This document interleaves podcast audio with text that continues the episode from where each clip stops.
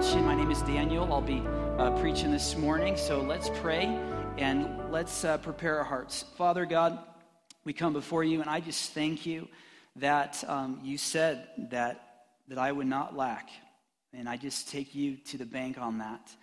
And Lord, I pray that what you've put inside of my heart, that you would give me the words to express what you want to say. And I pray, God, that you give us all spiritual ears to hear this morning.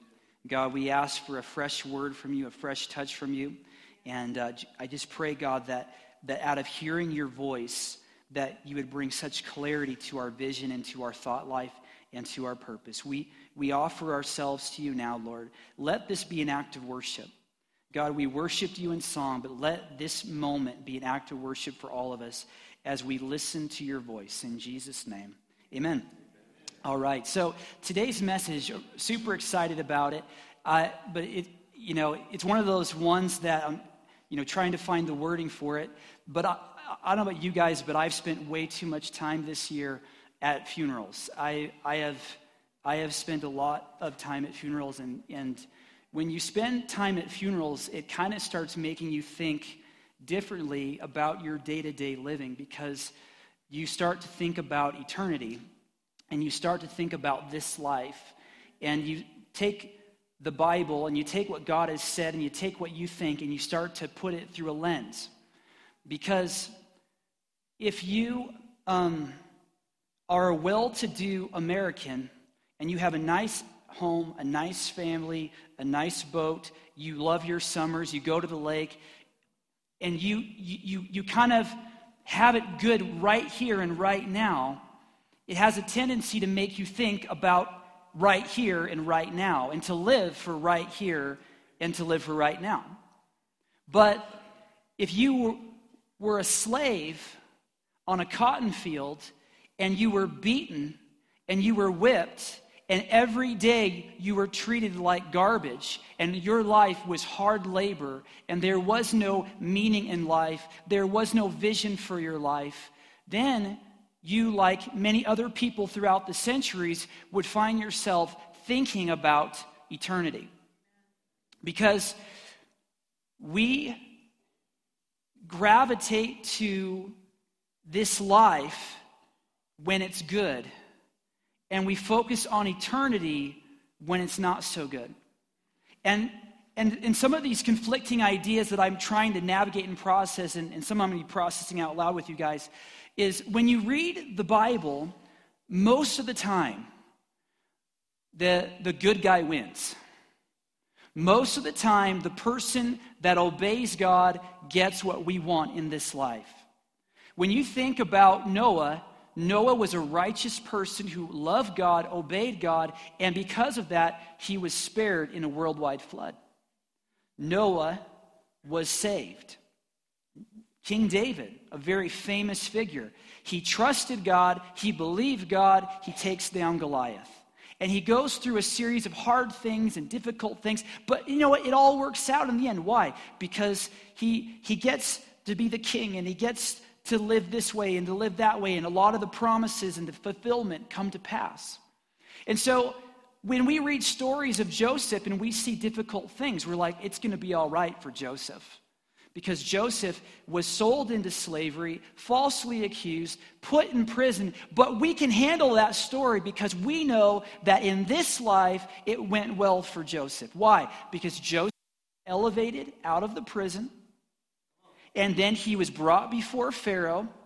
And then he became ridiculously powerful, ridiculously wealthy. And we say, Atta baby, God, that's what I'm talking about. I don't care if I go through hell, but bring me back and put me on top in this life. And when you read these Bible stories where God comes through in this life, we're like, yes, that's what I want. That's what I'm talking about.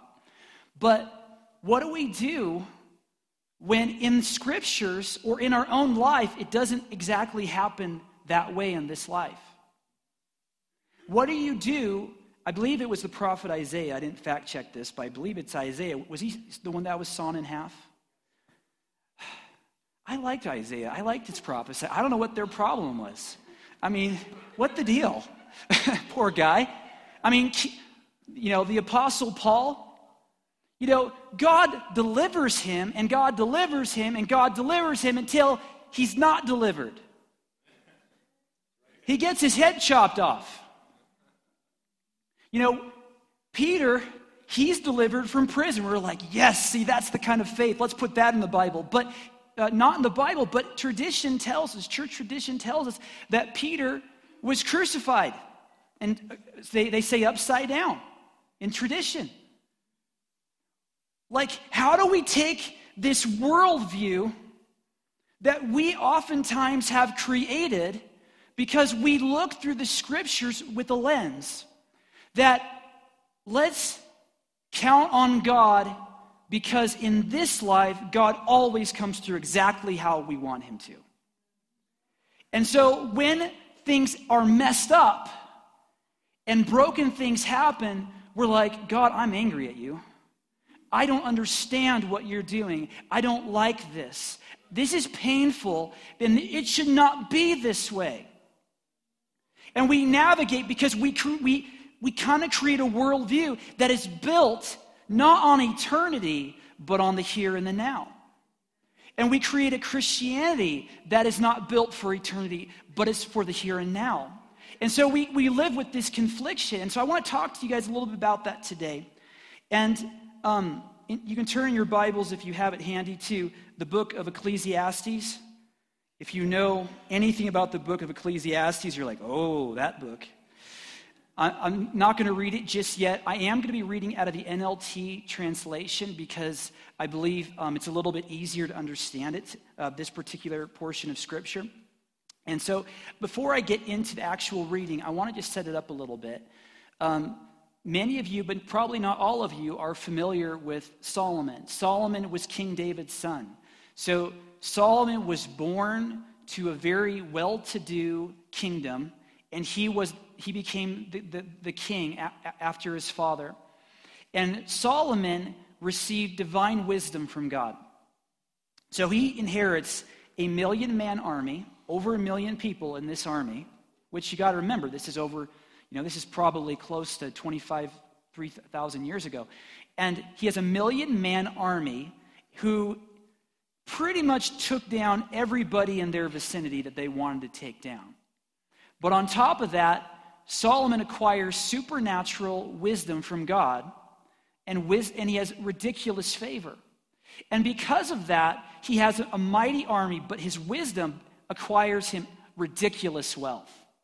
And he becomes a man of trading. He is like the investor on Wall Street that is killing it. He is buying horses in Egypt and he's selling them to other regions and he's cutting, you know, making ridiculous profit. And it said that silver in his day became worthless because there was so much of it. The guy had a lot going on. Uh, you know, they, he had uh, animals that were imported into his country just for fun. Like I mean, nowadays we know we know what people do with opulent wealth, but but in that day, not everybody had that luxury. He's like, yeah, bring in the baboons, bring in the peacocks. Let's let's let's make this place fun. And so he has he has it all. He literally has so much gold, and I I, I probably should have checked into this, but I, I've heard people say that I think it's in the billions worth of gold. Like the guy was ridiculously wealthy.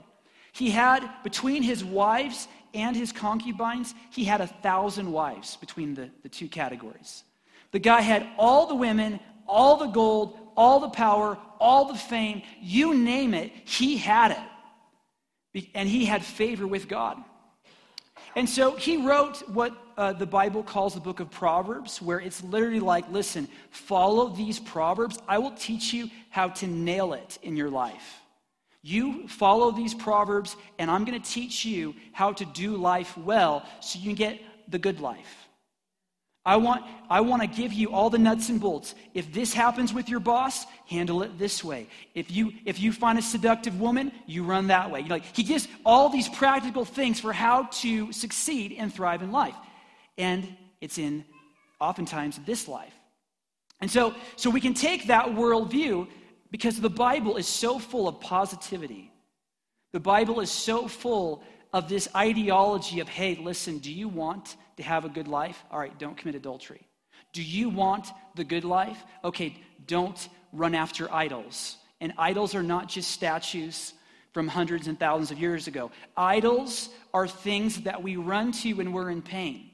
So, whether it's a drug or a drink or a person or a place, when you hit, when the pain hits, where do you run? And that will reveal what you worship.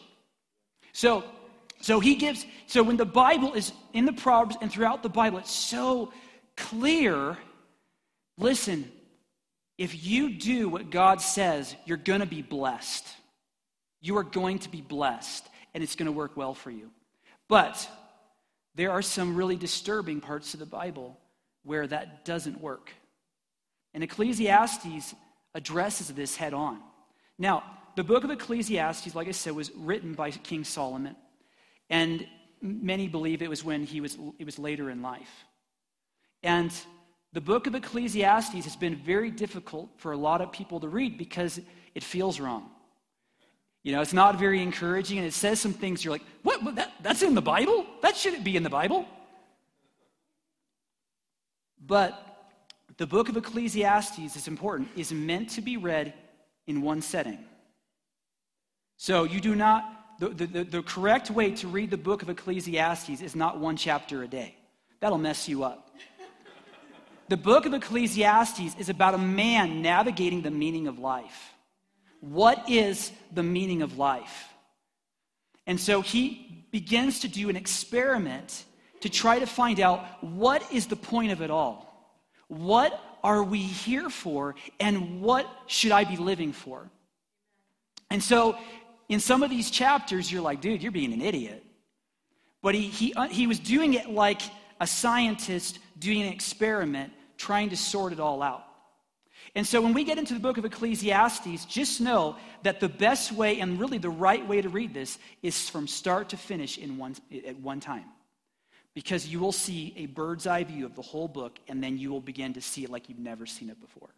So I'm going to do something that's actually very difficult is I'm actually going to pick and choose and kind of fly over the book of Ecclesiastes in the next 20 to 30 minutes. So here we go. So Ecclesiastes chapter 1, pick it up in verse 2. So this is Solomon. Everything is meaningless, says the teacher, completely meaningless. That's how you start.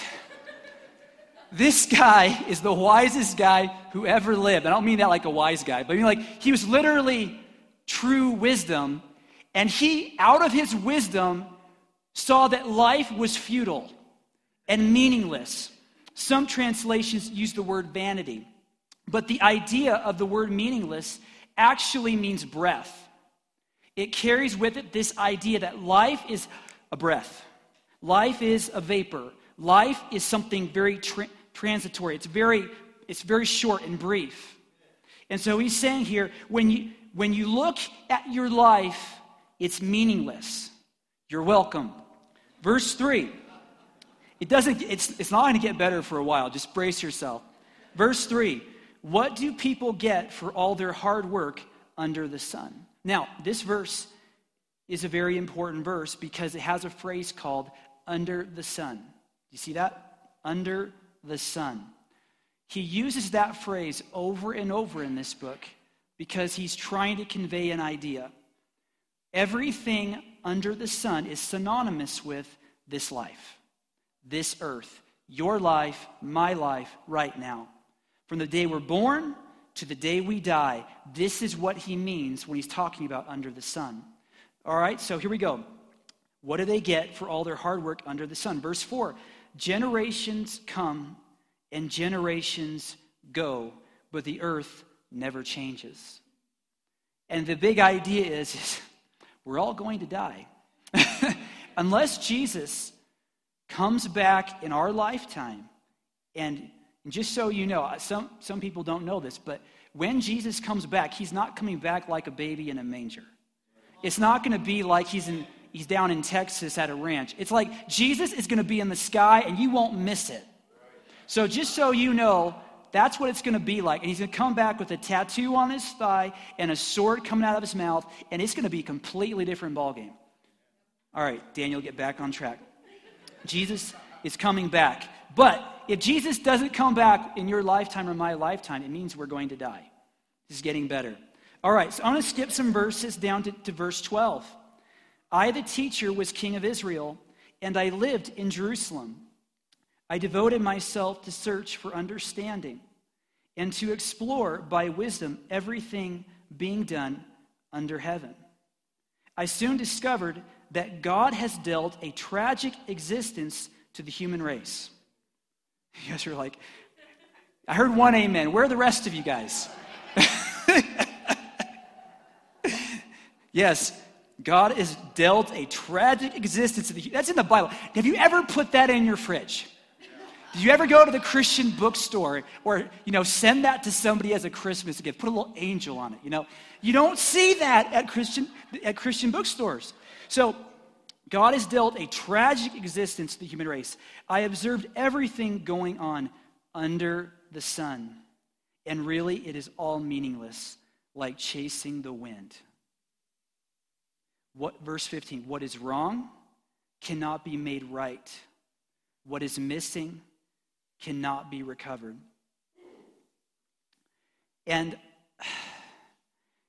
I think as we go through our life, I think we can actually, we, we, we can kind of try to avoid this. We can avoid this reality that there is in this, in this life, there's a lot of meaninglessness. There's a, a lack of purpose in a lot of our lives. And so when we look at our lives, you might be the most amazing thing at what you do, but if you die, then what? So, looking at this, what is wrong cannot be made right. The, the good guy in this life doesn't always win. The bad guy sometimes wins. Sometimes corruption just goes on with corruption. Sometimes people are raped. Sometimes people are murdered. Sometimes the innocent do not get what they deserve. What do we do with that? And I know that it creates conflict in us because something is broken. Something is wrong with everything that's under the sun. You guys are like, what do we do with this? So Solomon goes and in Ecclesiastes chapter 2, he begins some of his experimenting, and I'm not going to hit on all of it, but I am going to read actually a decent amount of it to give you an idea of, what he was doing. Ecclesiastes chapter 2, verse 1. I said to myself, Come on, let's try pleasure. Let's look for the good things in life. But I found that this too is the American dream, isn't it? Pleasure is the American dream, isn't it? So, what do we do to give our lives meaning? Well, to give myself meaning, I, I, first of all I need to have a great, you know, husband or wife because that gives me meaning. I want to have kids, or some people don't want kids; they just want, you know, puppies. and and they dress them up and everything. Sometimes I'm not sure I've watched people with these, with these pets. I'm not sure which is more work, kids or puppies. I'm just saying. I'm just saying, like, I'm not, I'm not even joking. I'm like, they're like, people will say, I'm going to get a puppy because that'll work me in, get me ready to being a parent. I'm like, dude, I don't know, man. Put a diaper on that puppy, you don't have to chase it around. All right. So, pleasure is the American thing, whether it's video games or movies or sex or whatever, we go after pleasure. And he's saying, Listen, I had a thousand wives, I had all the gold, I could do whatever I wanted. And it was meaningless. Verse 2 So I said, Laughter is silly. What good does it do to seek pleasure? After much thought, I decided to cheer myself with wine. And while still seeking wisdom, I clutched at foolishness. In this way, I tried to experience the only happiness most people find during their brief life in this world. Verse 4 I also tried to find meaning by building huge homes for myself and by planting beautiful vineyards. For some of you guys that have the green thumb, You may, you may, lo- you may love your gardening, and it, apparently Solomon did too. But he's saying here, I made gardens and parks, filling them with all kinds of fruit trees. I built reservoirs to collect the water to irrigate my many flourishing groves. I bought slaves. Yeah, it's disturbing. But both men and women, and others were born into my household. I also owned large herds and flocks, more than any of the kings who had lived in Jerusalem before me. I collected great sums of silver and gold, the treasure of many kings and provinces. I hired wonderful singers, both men and women, and had many beautiful concubines. I had everything a man could desire. Verse 9. So I became greater than all who had lived in Jerusalem before me, and my wisdom never failed me. Anything I wanted, I would take. What's funny is, is that's not wisdom, just so you know. Anything you want shouldn't be taken. But this is a man who could take anything he wanted. Like you and I will get arrested, we'll go to jail for that, but not when you're the king. When you're the king, you can actually experiment and be like, I want that. I'll take that.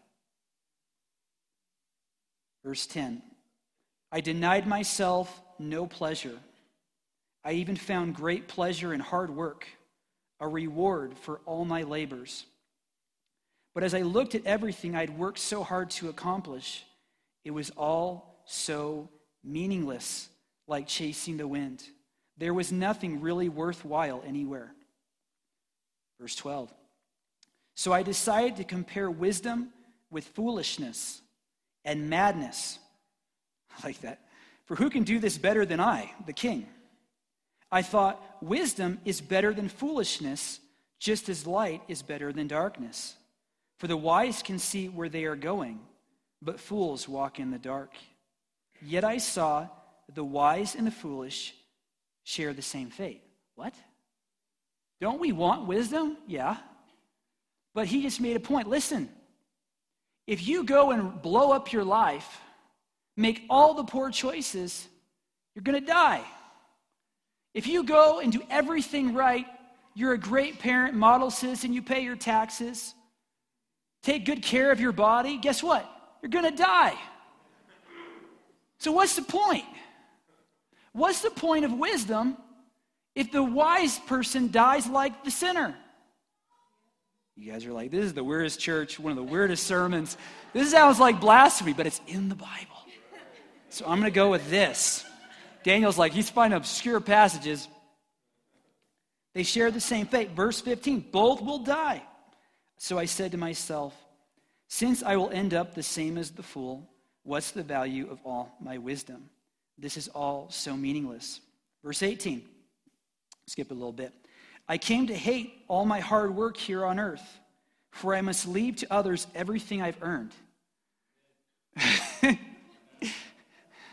Think about it. Everything. Everything you do.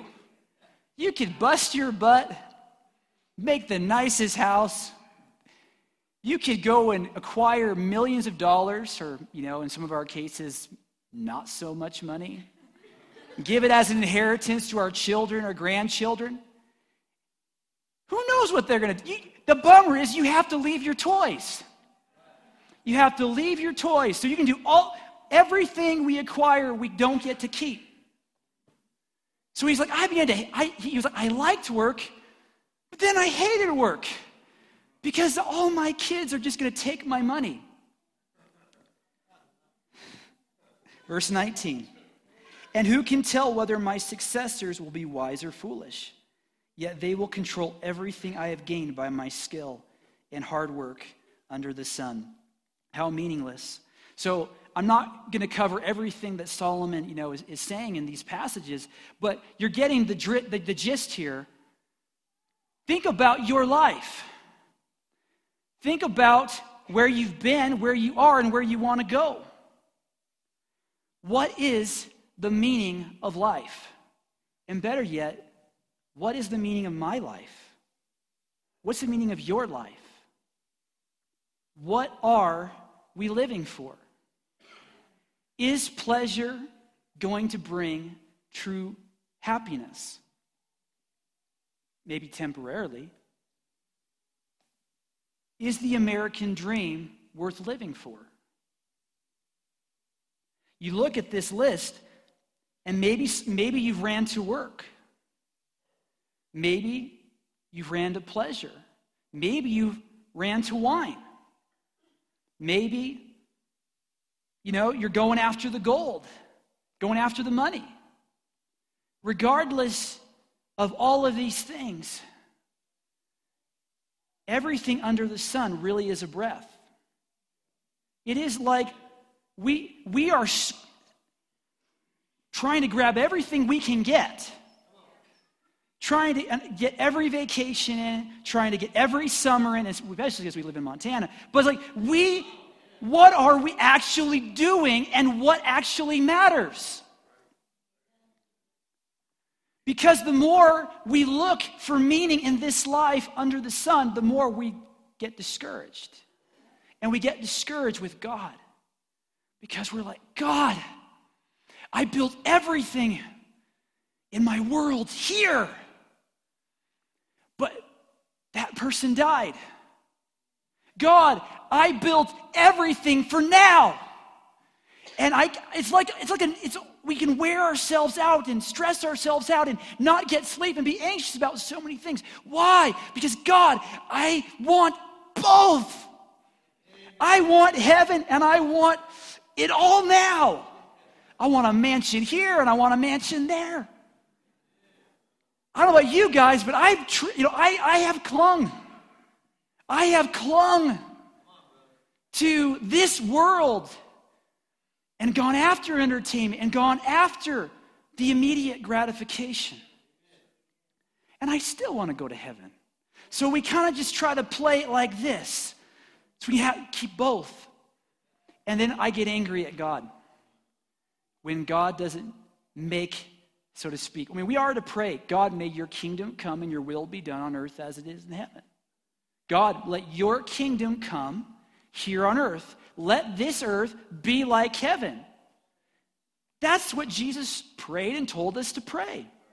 So if Jesus tells us to pray that, I'm guessing it's because he wants to answer it. I'm going to give you a moment to think that one through a little bit. Now, this world is messed up.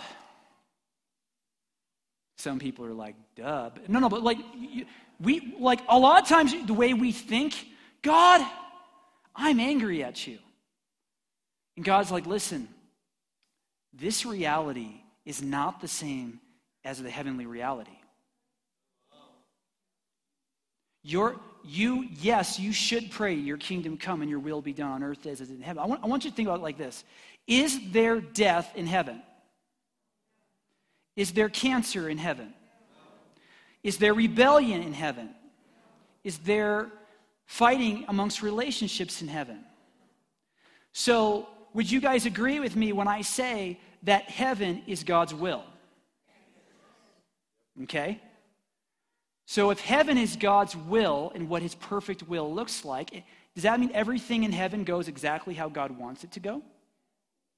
So, not as many yeses, but yes, I'm, I'm willing to conclude. God's pretty, I think heaven's a pretty great place. I've heard good things about it. so, I'm willing to conclude that that isn't messed up. And that's the end game so to speak. Eternity. That's what happens when you get ahead of yourself. I'm going to go to, to uh, Ecclesiastes chapter 3, verse 11. Yet God, I, I, believe, I believe this is kind of the centerpiece of everything I'm talking to you about today. So if you blanked out already this whole time, now's the time to pay attention. Verse 11 Yet God has made everything beautiful for its own time. He has planted eternity in the human heart. Let me say it again. He has planted eternity in the human heart. Just camp there for a moment. That's the big idea, guys. You have built into you something ingrained in you that was put there by God. And it was, you are designed to live forever. you know instinctively this is not all there is. A person has to work very hard to believe that when they die, everything's over. Now, a lot of people don't like the, don't like the biblical worldview.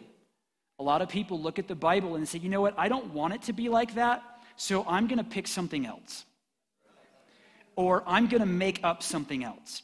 Like, I just think that God's how I want him to be. They don't say it like that, but they say it like, you know, I don't think, I don't think, I think everybody gets to go to heaven. And I, I think that, you know, if you're just really sincere, God will understand and he'll just be like, come on in. Or I think that bad people go to heaven and good people that, as long as you're good, you get to go to heaven. Okay. Well, how do, how do you define good and how do you define bad? Well, bad is like Hitler and good is like almost everybody I know. We just, we just all just kind of go to heaven. I do what I want and I live for me, but I'm actually a good person because I bought Christmas gifts for people that were in need this year, and well, actually last year, because technically today's January 1st. But you get the idea. Like, like we, we want to kind of cookie cutter and make it the way that we want it to be, but that's really, how do we say this? Let's not create a, re, a false reality based off what we want. I think we're better off trying to find the truth than to try to find what comforts us. I'm just, just a thought. So he's saying God's planted eternity. It's in you. It is in you. When you go to a funeral, you know this isn't it. I wasn't made for this. I'm not designed for this. There is something else. And that something else is what gives meaning to life. If there is no eternity, there is no meaning. Paul said it kind of like this because there were people that were kind of saying some weird theology. And Paul said, listen, if Jesus wasn't raised, then we're not going to be raised either. And if we're not going to be raised either, then we are the most pitiable people. He goes, we might as well just eat and drink for tomorrow we die. There's no point. There's no point in withholding instant gratification if there's no eternity. You know it. They know it. Everybody knows it, even those that fight against it. Why would a person fight against this idea of eternity? Well, I will read a little bit further. But even so, people cannot see the whole scope of God's work from beginning to end. So listen, we don't see it all, we don't understand. There's a lot of brokenness that happens under the sun. We're like, God, why did they die? God, why did they get sick? God, why did they have those health issues? God, why, why? And we don't, we don't understand. And he says, listen to me. God's put eternity inside of you. It's what gives meaning and it gives you a purpose for your future. But in the meantime, we're in this messed up place. We don't understand God. We don't understand what God's doing. We see dimly. We don't see clearly. And a lot of times we try to make up our own ideas about God to comfort ourselves. And that's just flat out can be dangerous. A lot of people walk around be like, you know what, Uncle so and so, they're an angel. I'm like, say, where did that come from? Well, it makes me feel good. I hate to break it to you. That's, that's, that is a comforting idea. It's just not true. It works great for, uh, what's the movie? An angel gets his wings every time a bell rings. It's a Wonderful Life. Great movie, just not good theology. I mean, we, we like, let's not try to create this comfort. Listen, people go to heaven, but angels and humanity, we're, we're, not, we're not the same. We're different, so to speak, uh, streams or bloodlines in a sense. Verse 12 So I concluded there is nothing better than to be happy and enjoy ourselves as long as we can. I'm sorry, this is, this is funny. So I conclude I'm the wisest guy who ever lived. Everything is meaningless, but thank God there's an eternity. But for now, this is what I say be happy, um, enjoy yourself, and we should, verse 13, we should eat and drink and enjoy the fruit of our labor, for these are gifts from God. What? Yes, it is it could be a spiritual thing for you to go and have a cheeseburger and go on vacation and to enjoy your kid's birthday party. Like, like, I, like this is this weird thing where God's like, I gave you food, enjoy it. I gave you marriage, enjoy it. I gave you children, enjoy it. I gave you a vacation, enjoy it. I gave you a hobby that you like to do, enjoy it. But if you try to find meaning in that, then it's going to be hollow and you're going to be empty. If you take your good life and you put it in the wrong spot, your life becomes so hollow and you have no meaning. But when you put it in its place, listen, marriage has a place, and uh, you know, my hobby, my fashion has a place, or you know, sports or hunting, you name it. You put it in its place. You don't build your life around it. And then you can enjoy it knowing that God has pleasure in it. God has pleasure in those things, but just put it in its place. So then uh, I want to go. Yes, I'm pretty sure. Give me a moment. I'm going to double check before I tell you what I'm doing. Yep, yep, that's where it is. Ecclesiastes chapter 12. Ecclesiastes chapter 12. We're going to jump to the end of the story. This is a Cliff Notes sermon. Yeah. You guys, I don't have to read it now. Could be depressing if you read if you don't read all in one sitting, you'll be depressed. All right, so we're going to come to his conclusion, the very end of the book of Ecclesiastes in verse 13. That's the whole story. really was Cliff Notes. I got to regain my composure. All right, here now is my final conclusion fear God and obey his commands, for this is everyone's duty. God will judge us for everything we do, including every secret thing, whether good or bad. Some of you are like comforted by that, but other you are like, oh, I don't like that idea. And that, I kind of a few moments ago, I was getting ahead of myself, but I talked about how a lot of times, a lot of us, people, create ideas about eternity or about heaven or about who gets to go or God built around comfort. And there are a lot of people that struggle with the idea of eternity because the idea of eternity terrifies them. Why would the idea of eternity terrify you? Well, the idea is it says God will judge us for everything. Let that sink in. God will judge us for everything we do, including every secret thing. This is, this is the great equalizer right here. Eternity is real. And what we do in this life matters. Not everything that happens under the sun is God's will. We, you and I were born into a spiritual war. You were not born to just sit at the beach. There, before you were born, before I was born, there was a cosmic war between light and darkness, between the kingdom of God and the kingdom of the devil. The devil has a kingdom, and he is a king of that kingdom.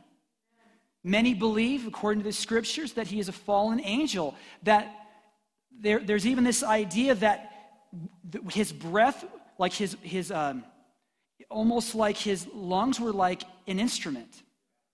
And so, literally, his breathing created beautiful music. And so, he was the personification of beauty, and God made him glorious. Many believe he was an archangel, having leadership over a third of the angels. And that he took a third of them with him and says, Why worship God? We'll be like God. And God says, No, you won't and he kicks them out, sends them to a planet, and just happens to put people on it. All the planets, we, God, why did we have to be on the same one? Couldn't you just let him be over there by himself and us over here? And God's like, no, I'm going to use people to accomplish my will. Why, God? Why us? You could do it like that. And God's like, I know, I know, but I want everybody to watch this. There's realities and worlds and probably other, like we say angels, but who only knows what kind of creatures and beings are in, in, the, in this heavenly reality? You guys are like, Daniel, this sounds like sci fi. Read your Bible, read the book of Revelation. Some weird things. I should be careful, no offense. but where were we going? Some guys with eyeballs just saying. Um, all right, so heaven, come back to me, help me, Jesus. I don't even know. Probably a sign. I just get back on track. But, but we were made for eternity. And we are, oh yeah, that's why I was just saying that we as people, that God says, I'm going to make them like me. What did the devil want to be? Like God. What did God make us? Like God. The devil was a worship leader. God's created us to be worshipers.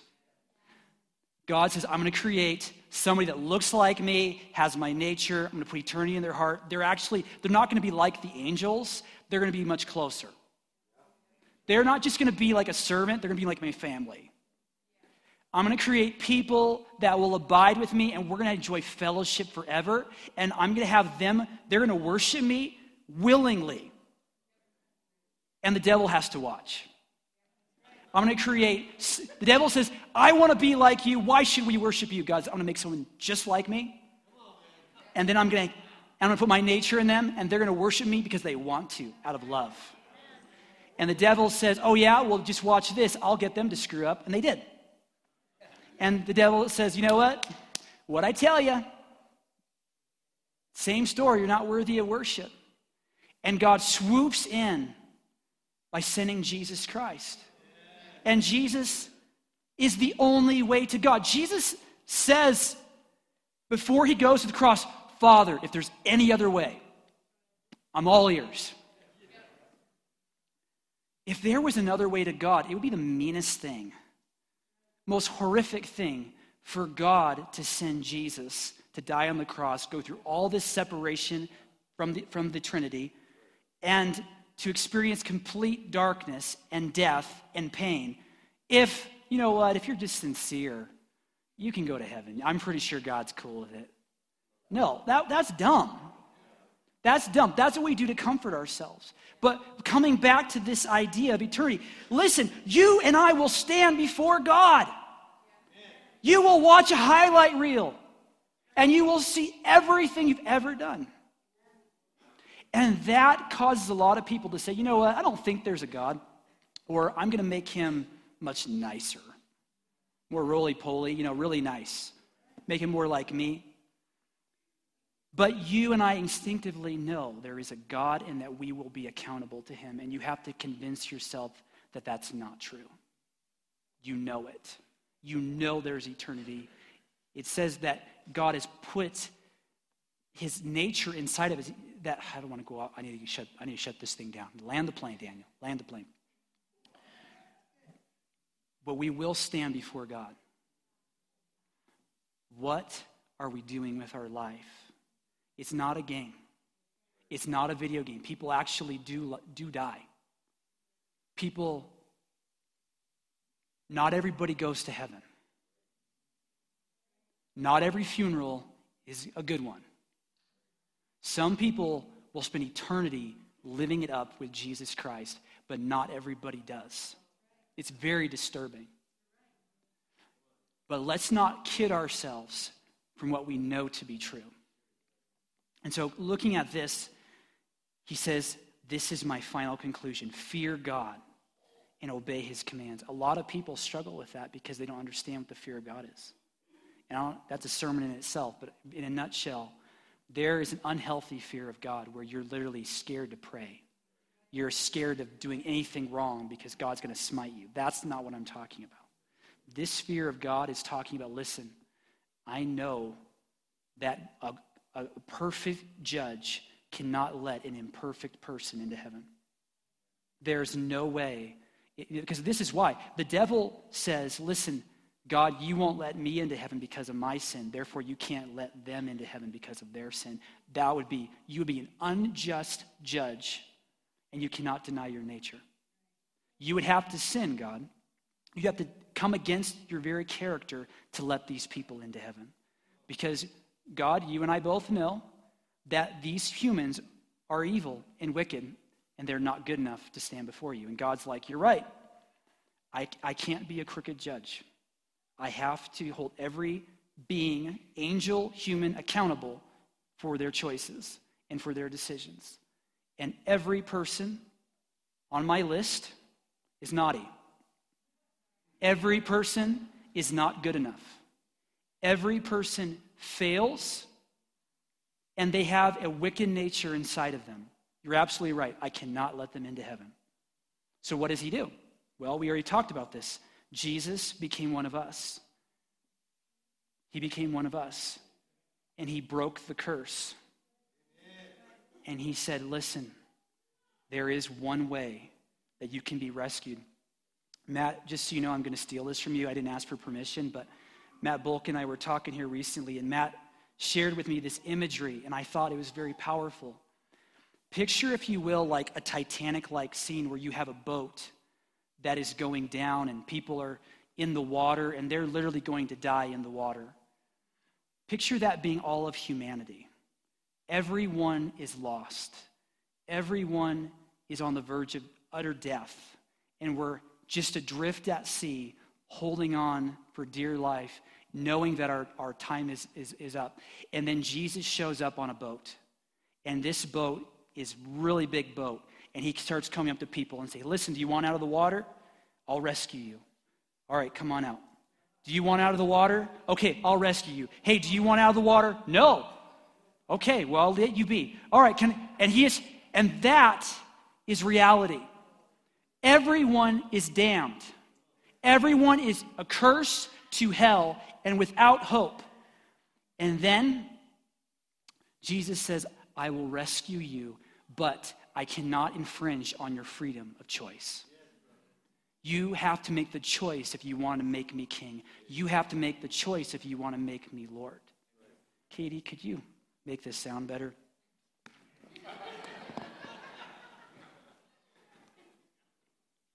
and I know that for many of us in this room, you have made that choice. But, and you understand Salvation is not something you can earn because you're good enough. Being saved is a matter of receiving a gift. It's that simple. It is as simple as receiving a free gift. And the reason why God does it this way is because we, then we can't boast and say, well, I earned it. I did good enough. So we understand we can't earn it. We don't deserve it. It's a free gift. And so you're here today and you're like, Daniel, let's talk about eternity because I am done with this place. But the reality is, even though we say we're done with this place, we're stay, working really hard to stay alive. I mean, during COVID, we were working really hard not to die. And, and, I, and I hope that's you. I hope, I hope you're taking your vitamins. I hope you're eating your vegetables. Because if you're alive, it means you have a purpose. What would that purpose be? Well, Jesus left me on this planet because he wants me to have pleasure. Well, kinda. Jesus left me on this planet because he wants me to drink a lot of wine. No, I don't think that's it. Maybe your life has meaning and purpose right now. Now, Solomon says, hey, fear God, obey his commandments. Well, he's, he's coming from an Old Testament perspective. He's not coming from the New Testament, New Covenant perspective. He's not, he doesn't know anything about Jesus at this point. He, so this is his conclusion in an Old Testament way, saying, listen, there's nothing on this planet that's worth living for. So live for eternity. Live for God. Live like your life actually will determine your destiny, your eternity, because it will. And so I just want to encourage you today to take thought about what you're doing with your money. what you're doing with your time, what you're doing with your relationships, what you say yes to, what you say no to. Is what you're building going to last? Because you can't take it with you. You know, if you give to the poor, that goes to an account that doesn't get inflated. It's actually accruing interest in eternity. And so I want to encourage you to live for eternity, to live day in and day out. Listen, don't be just all anxious about, oh no, I didn't, I, you know, I, I went on vacation. Listen, God wants you to have a Sabbath rest. He wants you to take breaks. He wants you to, you know, watch a good football game, but don't, don't freak out on the, on the referees too bad. But, right, John? he's, an, he's a referee, just so you know. He's, he does a good job. But I want to encourage you to take an inventory in this new year. What is the point? What is the meaning? And if you're in this room and you've never given your life to Jesus, why not now? Why not now? If you're here and you have never given your life to Jesus fully, like you might cognitively, mentally agree, like I agree, whatever. But do you actually have you actually made the transaction where you accept Jesus' life and you give him your life? Where you say, Lord, I, er, I have a throne on my heart, and I've been sitting on this throne my entire life, and now it is time for Jesus to come and sit on my throne. Now is the time for me to live for God. Then you can accept this free gift, and Jesus, via his Holy Spirit, will come and live inside of your heart. And when that happens, the scripture says you'll become a brand new creature, a brand new creation. Literally, you have an old nature you have a sinful, wicked nature, like we all do, apart from Christ. But when Jesus comes in, he recreates your heart, and things, be, things that you used to think were no big deal, you start to feel bad about. Things that you used to live for, you no longer start wanting to live for those things. So I want to I want to lead us all in the prayer, but if you want to give your life to Jesus, I want to I want to kind of guide you in, in, into praying to, to make that transaction. At this time, you guys want to stand up. If I could have the prayer team come to the front, that'd be great. Prayer team, please come to the front. So I'll pray for you guys in just a moment, kind of lead you a little bit. Um, when I dismiss, if you would like prayer, these awesome people would love to pray for you. If there are people in front of you that beat you to the punch and they're there before you, please stick around. It's worth the wait. And uh, some of us, other people on staff, could jump in and even pray for you as well if there's a line or anything like that. So let's pray. Father God, we just come before you and we give you all the glory because you have created us. We did not create ourselves. We wouldn't even exist if you didn't will it. We wouldn't even, we wouldn't even have consciousness if you didn't give that to us. And God, we want to give our lives to you. If you want to be born again, be saved, just pray something to this effect. It's important to actually say it out loud. You don't have to say it really loud, but you have to confess out loud. Lord Jesus, forgive me of my sins. I accept your free gift. I believe in you, and I believe you were raised from the dead. And I believe that you have a place for me in eternity. Come and live in my heart. I give my life and my future to you. In Jesus' name. Now, for everybody, Lord, we just come before you and we give you the praise. We offer you our lives. Renew our perspective. Renew our love for you. Renew our zeal. Renew our passion. Create in us a clean heart all over again. Bring us back to our first love And God, light a fire in each of our hearts. Get a hold of our homes and our families. Get a hold of our church and our cities and our nation. God, light that holy fire. And God, give us your perspective on the here and the now. God, we offer our minds and our hearts to you in Jesus' name. Amen. Amen. All right.